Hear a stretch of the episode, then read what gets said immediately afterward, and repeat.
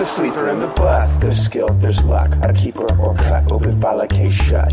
A short stop or stop short. Press play or press abort. Intelligence for sports. Good of y'all to listen. Aiming at what truth is. Mike Nino pitching like the name is Michael Lewis. Others in the dust or left out to rust. Who's hitting, who's missing? The sleeper and the bust. The sleeper and the bust. Hello out there in Fantasyland, and welcome to the Sleeper and the Bust. I'm Mike Podhorzer, and I'm joined today by RotoGraphs editor Eno Sarris. Today we'll be discussing a hit machine, injuries, and bullpens. But first, Eno, I need you to calm me down and uh, stop me from jumping out the window, and tell me why did I trade for Justin Verlander? Because I'm not a happy camper right about now. Uh, I don't think there's like a, you know, there's no one thing to look at in his statistical profile that says, you know, there's a big deal. I guess he's lost a little velocity on his fastball, but I mean, most of it looks like he should be doing well. I mean, I, am with you. I would have traded for him. Uh, I traded. It was it was a deal involving uh, Francisco Liriano, thinking that yeah, Liriano's been good, but he's also been lucky. And I mean, obviously, anybody probably would think that Verlander's gonna be better than Liriano the rest of the way. And facing the Mauerless Twins, you'd think it would be a dominant outing, and no, he gives up six runs in six innings, so I'm annoyed. Anyway, I seem to always complain about my pitching staff. It's something that I was born to do.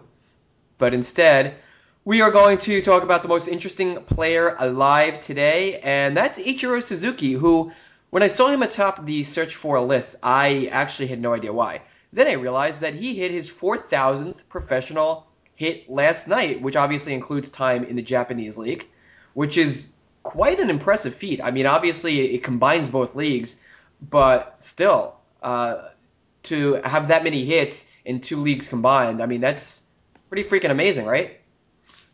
Yeah, I mean, uh, the I just don't know how much to count the ones in in in Japan. It's just you know the the, the pitchers there are probably like somewhere between AAA and Quad A and um, in the majors. So you know you have to discount some of those, but you know it's also hard to hold against him the fact that we have set up our system like this and that Japan sort of keeps their players as long as they do. And you know because we, we could have had Ichiro from day one and then he probably would have 3,000 3,500 hits at least. You know I would say probably north of 3,500 and he'd have a shot at 4,000 for his career just here um, so it is something to be celebrated in that light, in that you know he probably would be pushing that number anyway. Uh, but uh, uh, you know, it, it, I, if it keeps him from you know sticking around much longer, then I think it's a good thing. Yeah. So right now you mentioned 3,000 hits. He's 278 hits away from 3,000, which probably at this stage, I mean, the Yankees are mostly benching him against lefties, so he's become a platoon player. So 278, it's probably going to take at least two more seasons or around two more seasons. Do you think he gets to 3,000? I mean, right now he's going to be 40 in October. He's going to be 40 next year. Yeah, and so many things are eroding. I mean, you can't count on him for that excellent BABIP anymore. Um, you know, his BABIP the last three years has been right at 300. He's just been like he's getting to be league average in, in, in the places that he was excellent, and he's always you know, been below average in terms of power. Um, so, you know, he doesn't even take walks, so he's not really an on base uh, guy. So uh, it's hard to see what you'd use him for, especially since you know he's like 25, 30 steal guy at most, and I, you know, I think probably, you know, going forward as a 20 steal guy. I mean, what? I guess you could use him as a fourth outfielder in a in a uh, on a championship squad. Uh, but even that, you know, depends on some defense, which isn't always there. Yeah, so usually for a Hall of Fame standards, 3,000 hits automatically get you into the Hall. So if he gets 3,000 hits, do you think he's pretty much a slam dunk Hall of Fame candidate? And what happens if he does not reach 3,000? Maybe he ends his career with 2,900. Does he make it into the Hall? Well, you know, I think then you come back to this 4,000 hit thing, and, and we're going to have a lot of discussion about, you know, how much that stuff should count. Um, obviously, it shouldn't count literally, uh, but uh, people take in all sorts of uh, things into into consideration when they make their vote. And you know, excellence in another league, I think could be up there with, um, you know, considerations of leadership. You know, you like let's say you have a player who's got you know almost 3,000 hits and and was a good defensive outfielder that you know was semi-star and um, you know was a great leader in the clubhouse. That could maybe have as much value perhaps as uh, a guy who you know had an extra thousand hits in a in a lesser league somewhere. Um, I mean, it's it's it's not something you can literally consider, but I just think I just do think that it'll come up and it will persuade some people to vote his way. I mean, the way I look at it is I can basically ignore his time in the Japanese league and just take his major league resume and and say that even though he, right now he has 55.4 WAR, which I think is a probably borderline, maybe a little bit low in terms of Hall of Fame standards, but if you add in all the the cultural impact that he's had, and he was basically the early wave of Japanese player coming over, and the media storm, and how big the impact he he had, I think that's enough to get him into the Hall of Fame, even if his overall performance on the field is not necessarily enough. I mean, it's it's close enough that I think the rest of it, all the intangibles and all the clubhouse and the media stuff, I think if you add that in, that's enough to get him over the hump. Yeah, it is really interesting. I mean, I don't think there's any other player uh, who's come to our leagues, maybe like a Yao Ming, that you know didn't quite perform awesomely, but was basically Michael Jordan in their home country. I mean, that's that's what uh, I, I, heard a story recently that someone asked Ichiro how big he was in Japan when he first came over, and he just answered Michael Jordan. so uh, that is, uh, I do think that should be considered, and I think uh, I think you're right that the intangibles might put him over the hump. The hump. Yeah, and that's not something that us stat geeks normally say, but in Ichiro's case, I mean, I, I feel like the Hall of Fame would be, it wouldn't be right not to have him in because he's so legendary and he is memorable and he will be remembered. I think he should be remembered based on the impact that he had when you add everything together. Yeah. All right, let's move along to a scary injury in Atlanta. Jason Heyward fractured right jaw, probably going to be out for the season, even though they're saying four to six weeks. I can't imagine them bringing him back before the end of the season. I mean, the worry I have right now as a Braves fan is I'm hoping he can be back for the playoffs. But yeah, I think that. I mean, I do think they'll bring him back for the end of the season, but not like for two weeks. I think they'll bring him back for you know two or three games to get his timing back. Oh, it's possible, yeah. Oh, I mean, they just. I think they probably want him to see major league pitching before, um, before he uh, before he, the playoffs. But uh, yeah, it's that sort of thing sucks. And I thought it got him more on the the helmet than anything, but. Uh, they, it appears that they put a, a, plate on both sides of his jaw, so that sounds like a terrible, terrible surgery that I never want to have. Yeah, I actually did not get a chance to watch the replay. I'm not sure if I want to because just reading what happened, it, it hurts. It hurts my face. I'm like, no. yeah. reading about the surgery. I mean, anything involving your face and your mouth, and it's probably going to affect his eating. Oh, I don't even want to think about it. Yeah, I get this like weird feeling, and I start licking my teeth and. and... licking your teeth.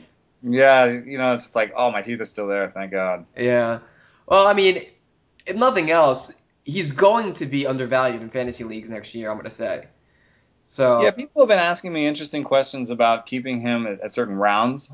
You know, and, and being like, should I keep him in the fourth round? The fourth round to me sounded like it's too high because, you know, even though I think he's a fourth round talent, I'm not sure that he's going to go in the fourth round. So yeah. that doesn't make him a, a, great keeper in the fourth round. But somebody asked me about the 11th round. I said, yeah, I, I would still like him in the 11th. What what league are you playing in that he fell all the way to the 11th round? That that sounds like somebody that he kept for multiple years and he's kept yeah. his 11th round. Yeah, I think that's what it is. Yeah. So all right. So obviously this is going to affect the outfield in left and in center. Basically, they're going to probably use some sort of a rotation between B.J. Upton, Jordan Schafer, and Evan Gattis. And the crazy thing is, is that it speaks to how bad Upton has been this year that it's not an automatic of okay, B.J. Upton now is going to be back to playing full time in center field with Schafer and Gattis platooning in left. That's not probably not what's going to happen. It's probably going to be Schafer and Upton mostly in center with Gattis mostly in left. And again, it's just amazing to me how far BJ Upton has fallen, especially given the contract that he received in the offseason. Yeah, uh, just had someone tweet at me today, or I think it was in the chat, saying that they finally dropped BJ Upton. They felt great about it. Uh, yeah, I mean, I normally wouldn't have recommended it if he continued to play every day, but the fact is that he's just gonna lose playing time. And you know what? In June, he actually showed signs of life. I mean, he walked 16.5% of the time, 17 walks, only 25 strikeouts, which is a big improvement for him.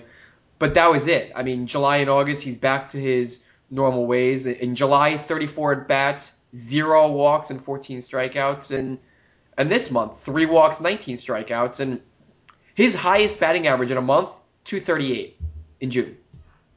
So he's been a mess all season long, and I, they've got to work with him all off season to figure out what the deal is. But I would assume that Schafer is going to get the majority of the time and, and only get benched against lefties, right? Mm.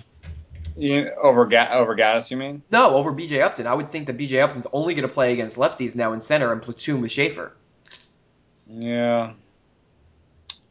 Yeah, that's a tough one. Uh, we'll have to watch that one. I mean, I just don't. You know, Schafer's not that great. Well, I, he is.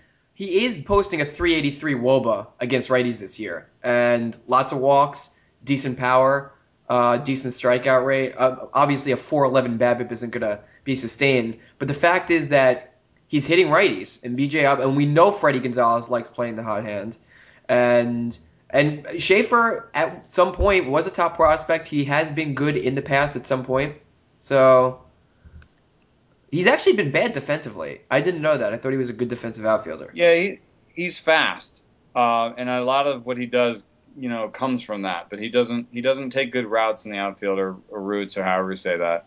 And um, and uh, I think that you can see.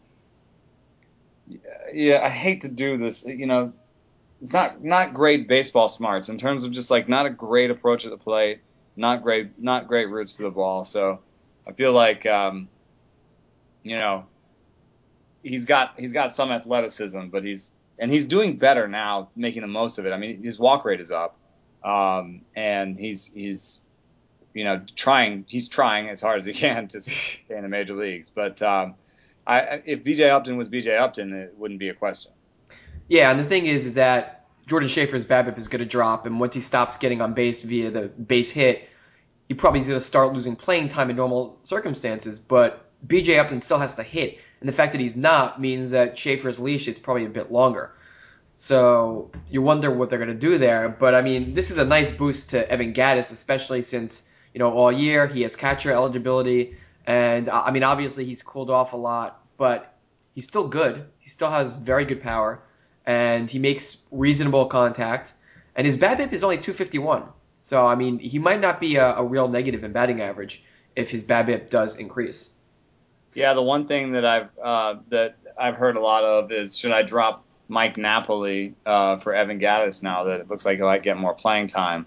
Um, you know, and given equal playing time, I could see them being very similar hitters. Um, and I guess Napoli's got some sort of foot issue, and you know he's got a high BABIP that's keeping his batting average respectable at all, given his uh, you know almost league worst batting uh, strikeout rate. So I you know I, I said in the chat today I'd keep Napoli, but you know looking at it some more, it's possible I would take Gattis over Napoli. Yeah, I got that same question in a comment in one of my articles about Napoli, and I said no, I wouldn't drop Napoli. But he's battling that plantar fasciitis, which Albert Pujols has dealt with the last couple of years, and that that's a killer of an injury because it doesn't seem to ever go away. It just basically flares up, then it's okay for a couple of games, then it flares up again, and it seems like these players sometimes avoid the disabled list, but then it affects their performance at the plate, and and that's really difficult with Napoli considering all those other red flags. His power is down, his uh, strikeout rate is high, and his BABIP is high, so it, it looks like he can pretty much be kind of worthless the rest of the year, which is crazy to say, but I mean, that's tough. I, at this point, I think I probably would recommend Gattis over Napoli, but I would have a hard time just dropping Napoli outright. Exactly. I mean, he, you know, he has that power upside, um, and we've seen it. We've seen, you know, and he. This is just a new thing. I mean, he he, he was supposed to be terrible this year because of his hips. So, um, you know, at least it's not his hips. Um, and uh, you know, I, I, I have a soft spot in my in my heart for him just because um, I just love how you know all or nothing he is. well, this year it's been more of nothing than all. Right. All right, let's move along to some bullpen chatter. On Sunday, uh, David Wiers and I discussed the Baltimore bullpen, and I speculated. I, I, I thought that even though it hasn't been officially announced, I suspected that Jim Johnson was no longer the closer. I had recommended picking up Tommy Hunter, and sure enough, Tommy Hunter got a save last night, and Jim Johnson has been pitching in a role not normally uh, for a closer. So, do you think there is kind of an official, unofficial change here, and Tommy Hunter is the new closer, or is it just kind of a, a break, and, and, Jim Johnson is eh, kind of the closer, and they'll mix it around? I don't know, man. They, you know, the the the if you go to the manager, he says I'm putting my best foot forward. Sounds like a committee, but uh, you know the real uh, the real you know the real proof of the pudding is basically when you look at the the um, the the usage. And actually, you know, I, I've thought Tommy Hunter in the past, but then I really I just try to really look into it today because I'm getting a lot of questions about it. And you know, it's really hard because yeah, Tommy Hunter has the velocity, but he doesn't have the strikeout rate. Uh, his curve actually has bad peripherals. Like his curve does not get good strike, uh, good good swinging strikes. It doesn't get good ground balls. So I, I always thought his curve was good, but you know, it doesn't look like from the numbers that his curve is good. So you're talking about a guy with a with a plus fastball and a you know not great secondary pitch. On the other hand, you've got uh, Francisco Rodriguez, and though it doesn't you know it doesn't seem like he's being used like a setup man, you know I, I checked the you know the last couple of games where they were close and Jim Johnson was still the closer. K Rod actually pitched the eighth. So um, you know I don't think K Rod's out of the picture yet, and even though his fastball comes in six miles an hour slower than Hunter's, his uh, his changeup is better, um, and he's getting more whiffs and he's getting way more strikeouts. So um, I don't, you know, I I want to I want to gr- agree with you. You know, I love the fact that you know Tommy Hunter is starting pitcher reli- um, eligible in a lot of leagues. Um, I love that I picked him up in all the leagues where that matters a long time ago, and now I might get saves from a starting pitcher, which is great. Um, but um, you know, I, I don't think K Rod is out of the picture completely yet. Yeah, that might be the case. I mean, I, I had just been looking at his usage earlier. I'm not sure which game you were referring to where he pitched the eighth, but it seems like he had been pitching earlier in games uh, that I was looking at. But Tommy Hunter, you know, we always talk about potential closers and platoon issues. Well, Tommy Hunter has them. Lefties 352 Woba this year, 453 xFIP. He strikes out nobody from the left side. 12.3% strikeout percentage, and it doubles against righties. So he's good against righties. He's just not good against lefties. But the Orioles have Brian Matusz, who is very good against lefties, terrible against righties. So once again, this seems like a situation where, for the time being, Tommy Hunter will come in to face righties, but if there's a lefty up to either start the inning or to end the inning, they should take out Hunter and bring in Matusz and, and have one of those platoon closers. And that's the way it should be. I don't know if that's the way it will happen. I mean, we've seen Brad Ziegler. Uh, you know, he, he hasn't he's been a bit shaky lately, but he he was successful uh, early on, even though he can't get lefties out, and, and they continue to throw him out there uh, and, and face both lefties and righties. So you never know if these managers actually look at platoon splits, but it just suggests that Hunter really isn't a full time closer guy that can hit, uh, hold the job all year. Yeah, it is funny. I mean, I, I tried to use Arsenal to predict um, closer uh, closer changes a little while back, and you know there are a ton of fastball slider uh, closers out there. So um, you know I think maybe they're just more willing to accept um, you know uh, a little bit of a problem against lefties. I mean, it's obviously they're not going to be willing to accept it the other way around. That doesn't make any sense. So uh, you know if you're a lefty closer with platoon splits, you're way way worse off. Um, so at least uh, Hunter's a righty, and that's the weird. You know, the weirdest thing is that I had had always thought Hunter was a lefty in my head for some reason, so that doesn't make any sense. Um, but uh, yeah, you know, I, am looking. I'm looking to the next game. Uh, I would say Hunter's obviously ahead. He's he got the last save, so that's that's immensely important. And um, you know, for what's for what it's worth, K Rod over his career does not have platoon splits really. So yeah, changeup probably is has a lot to do with that, and his curveball. So yeah, he's pretty he's pretty good, and you know he's still getting the whiffs, even though the fastball velocity is so far down. So I wouldn't be surprised actually. All right, let's move along to the Colorado bullpen that seems like it could be in flux as well. Rafael Betancourt just blew a save yesterday. He just recently returned from the DL, and Rex Brothers was doing a fine job when Betancourt was on the shelf. But Betancourt, there are red flags all over the place. He's walking more batters, swinging strike percentages down, his velocity down. He's 38 years old, so I mean, it's not a surprise that his skills are trending downward. That's usually what happens to pitchers when they get older. So, I mean, is there really a, a question here about whether Betancourt finishes the season as the closer, or is it? Do you think maybe he gets traded as one of the late season trades, or what do you think is going on here? Well, I, I, I think it would be hard for him to pass through waivers because at four and a half million dollars for the full season, you're talking about you know risking uh, you know less than a million dollars to block someone. So there'd be a lot of teams that would uh, you know spend five hundred, eight hundred thousand dollars. Um, you know, look at what happened with DeJesus or DeJesus. um, he uh, he got claimed just because uh, the Nationals wanted to block somebody, and it was partially probably because he had a lower salary. So I think you know if someone saw that you know you know a team needing bullpen help was behind them in the waiver waiver thing, and they didn't want them them to have him, they would they would claim him.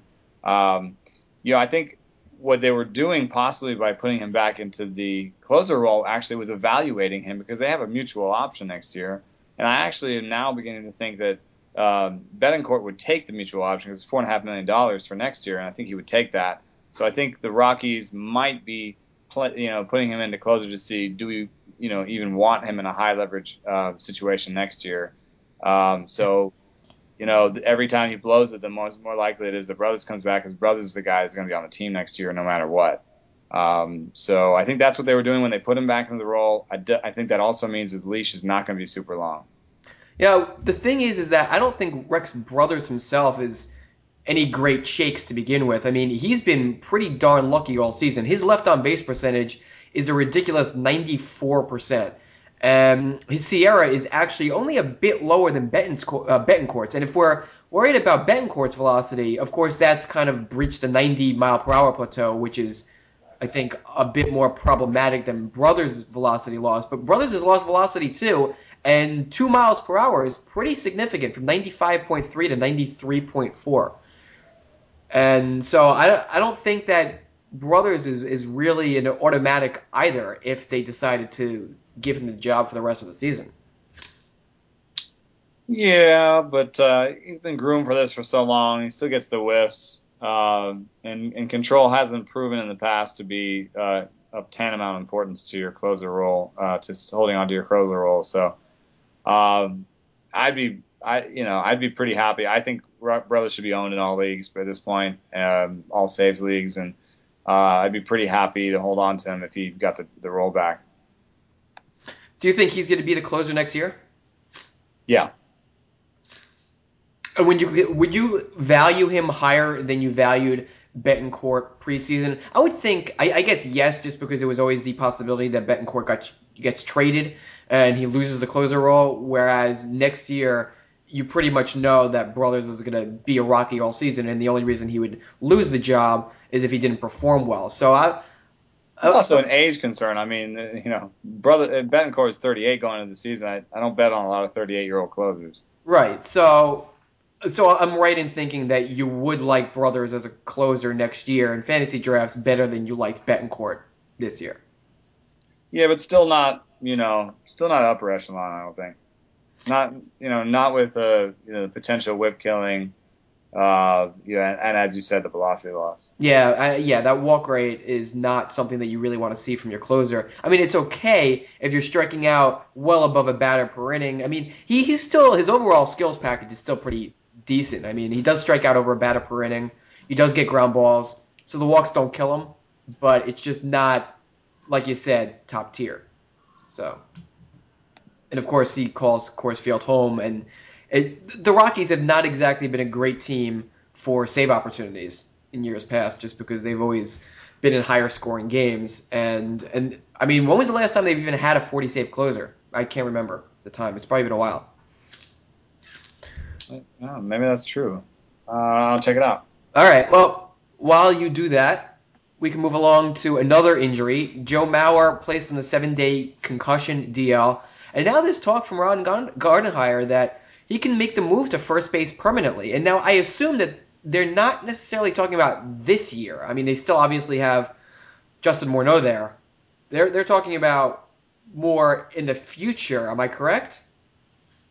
Yeah, and you know, it's funny because it'll it'll lead to uh, a, a little short term boost in his value because I do think that a year at first base would be healthier than a, a year at catcher, um, and that um, that uh, he uh, would in that short run maybe play enough catcher. So there might be even two years of, of added boost where you know he's playing a little bit more, he's healthier, and he's still got catcher eligibility. But of course, it would hurt you in the long term as a keeper dynasty owner.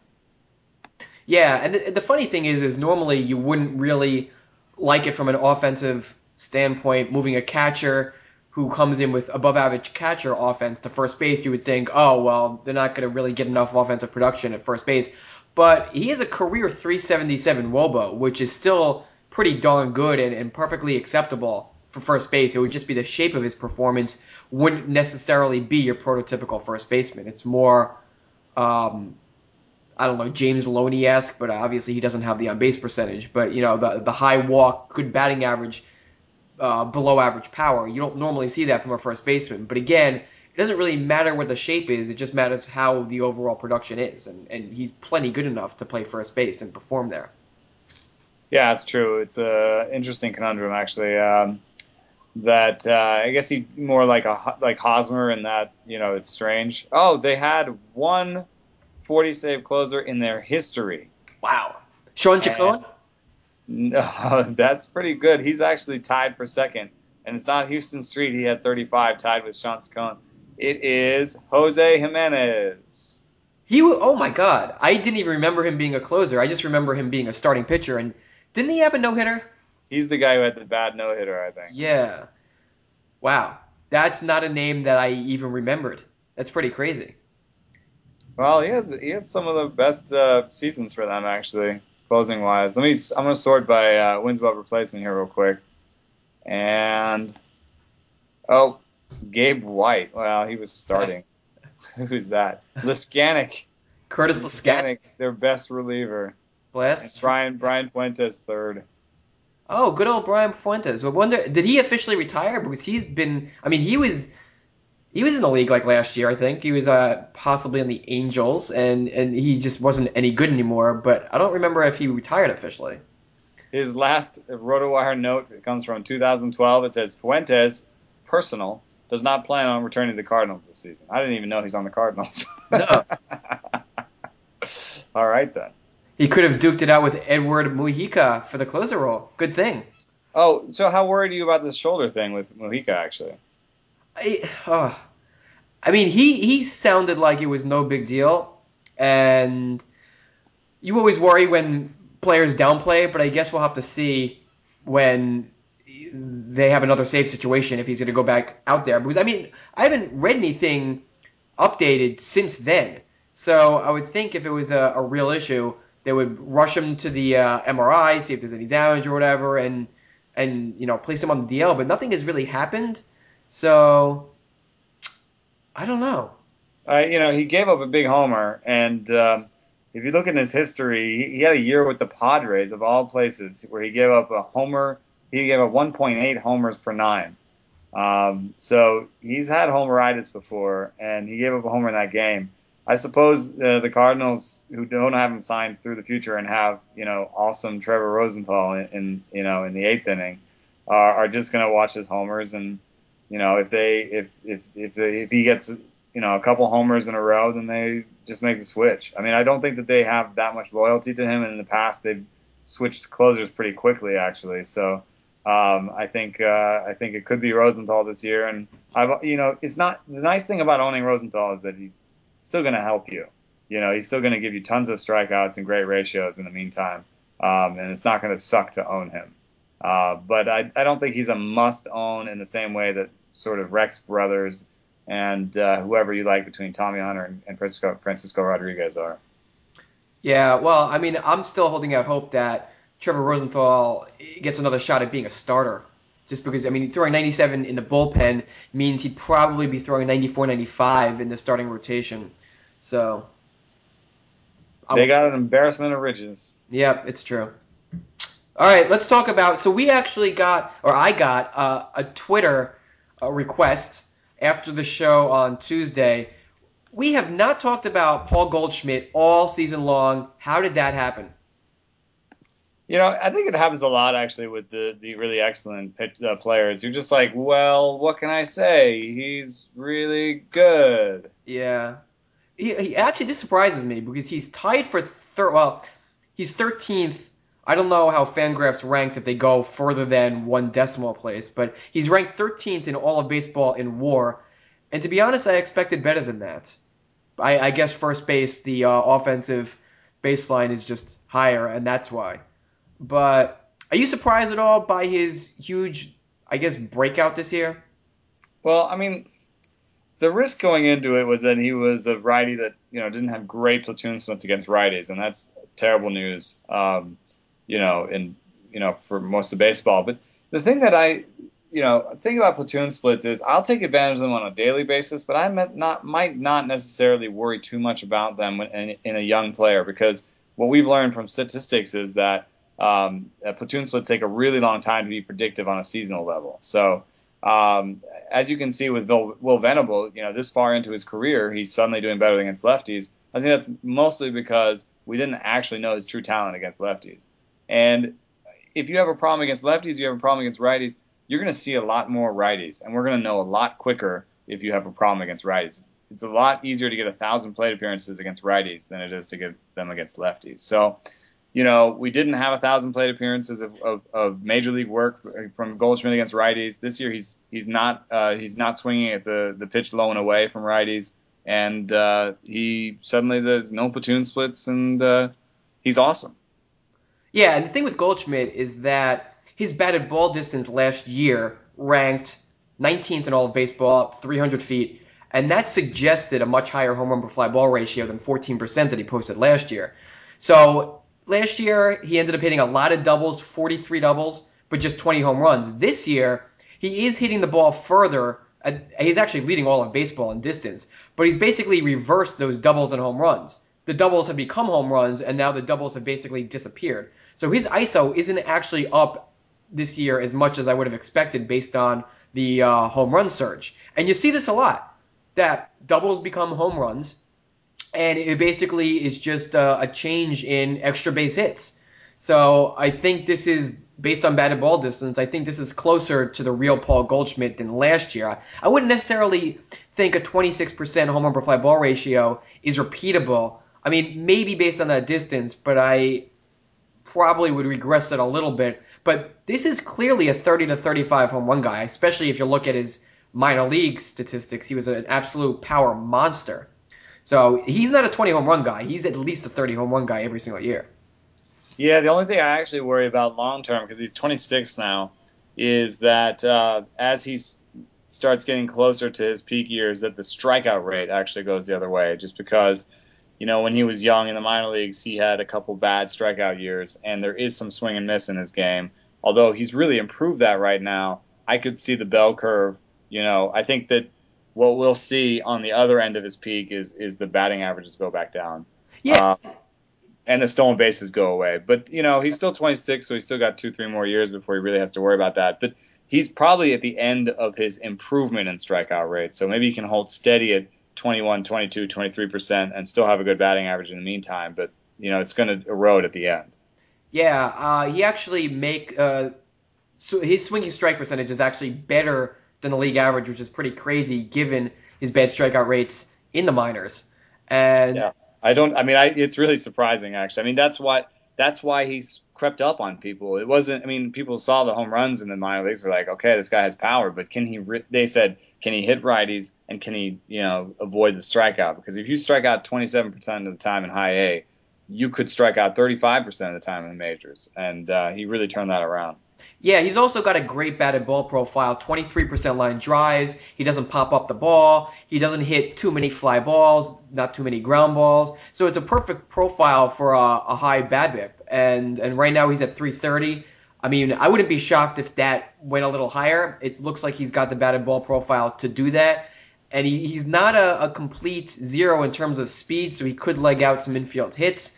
Obviously, the steals show you that. So, I mean, I, I don't see a fluke at, at all. I mean, this is a guy who I think he's arguably a first rounder next year.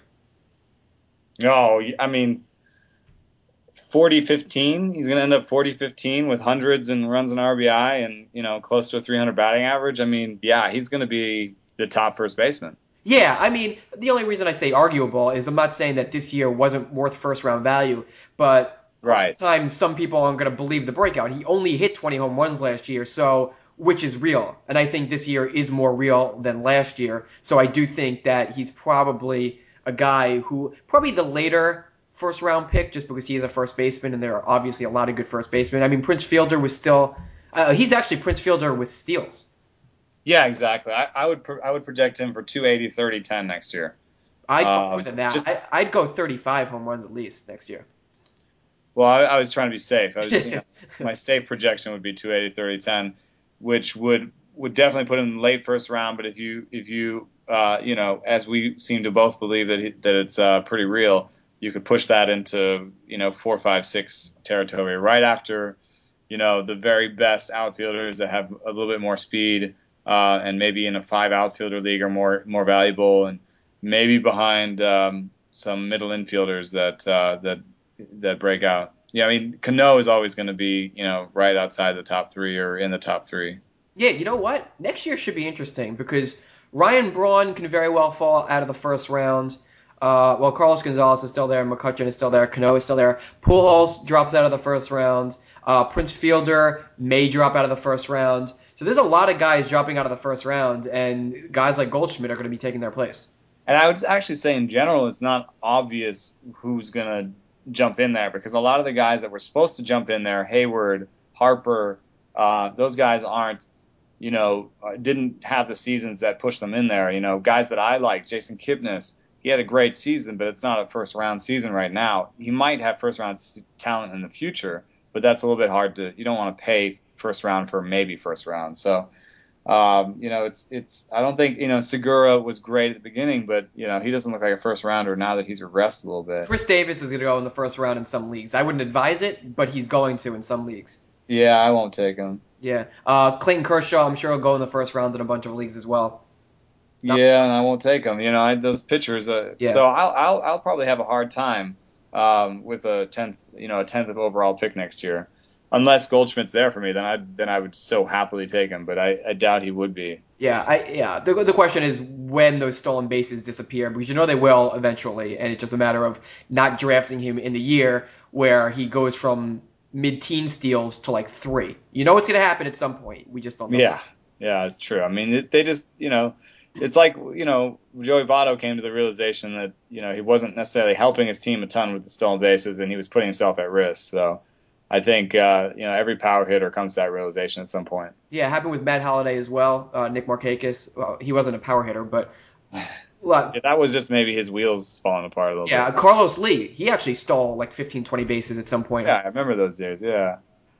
So it happens to everybody. All right, let's move along to Sonny Gray, who I had a choice. There, there was a time where he was first called up, where he was available in both LABR and Tout Wars, and I'm analyzing him, and I didn't, I didn't know what to make of him. If you look at his double A, his strikeout rate was pretty pathetic, and then all of a sudden he struck out about a, a batter per inning at AAA this year. And I, I don't really know that much about Sonny Gray, so I didn't know what to make of that significant increase in strikeout rate and how legit it was. So obviously, what he's done so far in the majors has been fantastic. But the question is, can he keep it up? Yeah, I mean, uh, I think it might have been a little bit about the quality of his curveball um, and maybe a little bit of a velocity boost velocity boost that uh, that helped him there. Um, and uh, he uh, he really the best thing about his curveball is actually that um, he really places it well. I think he he uh, has a real good sense of where to put it. Because if you look at the peripherals on the curveball, they're not really great. I mean, 11% whiffs, uh, 10% ground balls. uh, the ground ball is a little bit above average. The whiff's a little bit below average, actually. Um, and it's, uh, you know, it's not. Um, actually, I'm looking at Tommy Hunter's page here. That was stupid.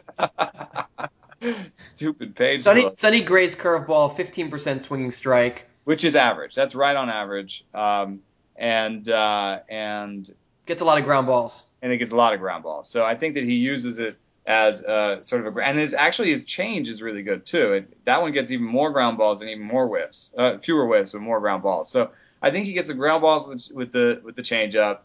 He's uh, got good uh, ball rates on all of his off speed pitches. So you know he actually has better ball rates on all of his off speed pitches than he has on his four seam. So that's the odd guy that has better control of his of his secondary stuff than he has of his uh, of his fastball. But you know, the fastball goes 93, 94.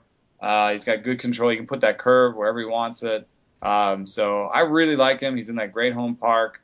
Um, you know, it's a great place to be a fly ball hitter. Also, all the foul outs. So yeah, I, I love him. You know, the question is, someone asked me, put him up against Zack Wheeler, but you know, I know Zack Wheeler has the control problems, but I think I would rate more of Zack Wheeler's secondary pitches better on stuff and um, Wheeler pitches in the NL. So, you know, it's pretty amazing that Sonny Gray has has risen that fast to where he's being compared with someone who was, you know, a top, top, top uh, starting pitcher prospect coming into the season.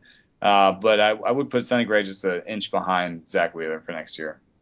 All right, let's talk about the last player. And you know your team is desperate for pitching when you sign Daisuke Matsuzaka. And that's exactly what the Mets did today.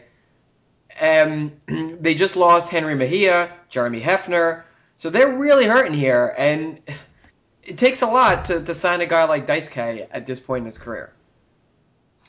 Yeah, uh, I mean, what's stupid is that they're not necessarily desperate for pitching. I mean, they have a lot of great pitching in the minor leagues. I guess they just don't want to bring them up and um, and use them. I mean, Rafael Montero is a, a, an interesting, lesser mentioned pitcher, uh, but I guess they don't want to to push the innings too far. And Syndergaard, uh, apparently, they don't want to call up and throw him into the rotation.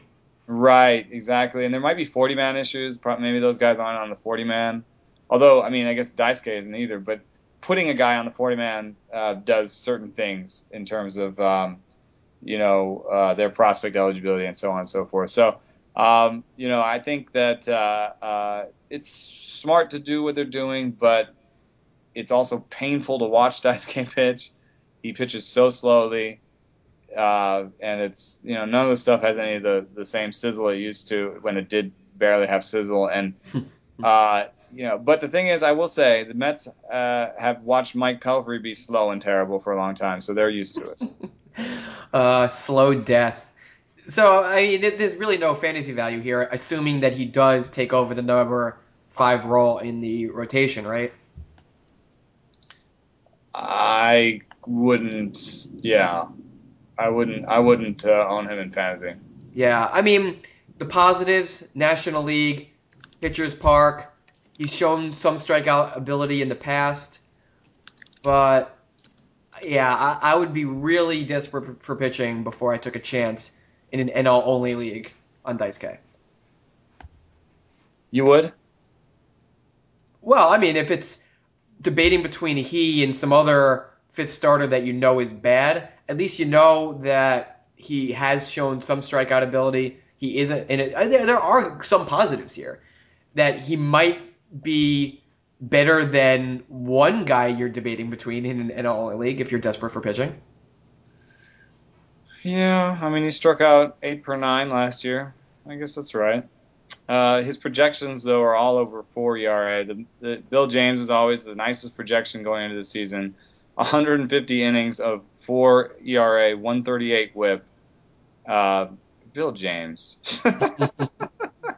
he has to take his name off of that system because it's not. I think the misconception is that people think that Bill James is in, in his basement manually projecting every player, and that's not the case. Yeah, exactly. uh, yeah, I think you're right that he needs to divulge, diverse himself from that. I, I just I feel like those you know people are like, wow, Bill James always so you know it started with Dom Brown 30-30 in his rookie season. Yeah, uh, look at that strikeout rate projection. His strikeout rate projection is a full strikeout higher than the second highest. He's at 8.1. ZiPS second highest is 7.1. It's just like it's just funny looking at the Bill James projections sometimes. exactly. I don't know where they get these numbers from. Oh, Bill. Oh, Bill. Silly man, you. Oh, you know what it is? Is he still working with the Red Sox? Yeah, I don't think he has anything to do with those projections anymore. I think I, I forgot who runs them, but I don't think he has anything to do with them anymore. No, I don't think he's ever had anything. To, it was all some computer generated system that obviously inflated everything. Yeah. All right, well, that'll do it for us today. So join us again on Sunday for more fantasy fun on the Sleeper and the Bust. For Eno Sarris, I'm Mike Podhorzer. Thanks for tuning in.